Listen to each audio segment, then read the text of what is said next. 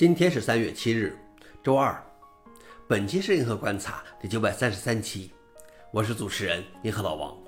今天观察如下：第一条，野外发现第一个绕过安全启动的 UEFI 恶意软件。研究人员宣布了一项重大的网络安全发现：一个被称之为 Black Lotus 的恶意软件可以劫持计算机的启动过程，即使启用了安全启动和其他先进的保护措施。这是世界上发现的第一个此类恶意软件的真实实例。Black Lotus 是一个 UEFI 启动套件，可以劫持 UEFI 的工作。UEFI 本身就是一个操作系统，在电脑开机后首先运行。它位于一个焊接在计算机主板上的闪存芯片中，这使得它很难被检查或修补。Black Lotus 利用了一个 Windows 的安全漏洞，一旦成功植入，这个 UEFI 启动包将禁用操作系统的安全机制，使计算机被隐蔽感染。即使在重新安装操作系统或更换硬盘后，也无法清除。消息来源：阿斯泰克尼考。老王点评：虽然一直理论上猜测会有突破安全启动机制的恶意软件，但是没想到真的这样出现了，而且已经在地下市场售卖了一段时间。第二条是，OpenAI 并没有想到 ChatGPT 会如此成功。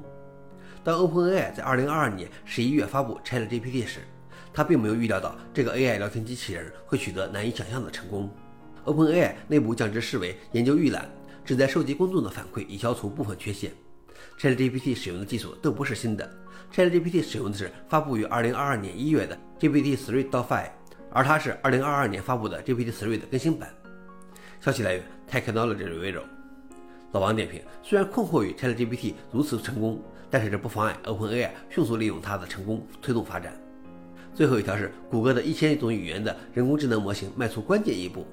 去年十一月，谷歌宣布其计划创建一个支持世界上一千种最常用语言的语言模型，同时还披露了其通用语音模型 USM。周一，谷歌披露了 USM 的更多信息，称其是创建该语言模型迈出的关键性的第一步。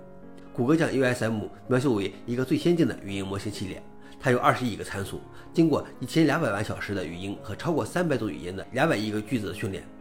USM 已经被 YouTube 用来生成封闭式字幕，支持超过一百种语言。并将作为基础来建立一个更广泛的系统。消息来源：Work。老王点评：可能很快，全球各地的人用语言交流就不再是问题。以上就是今天的硬核观察。想了解视频的详情，请访问随附链接。谢谢大家，我们明天见。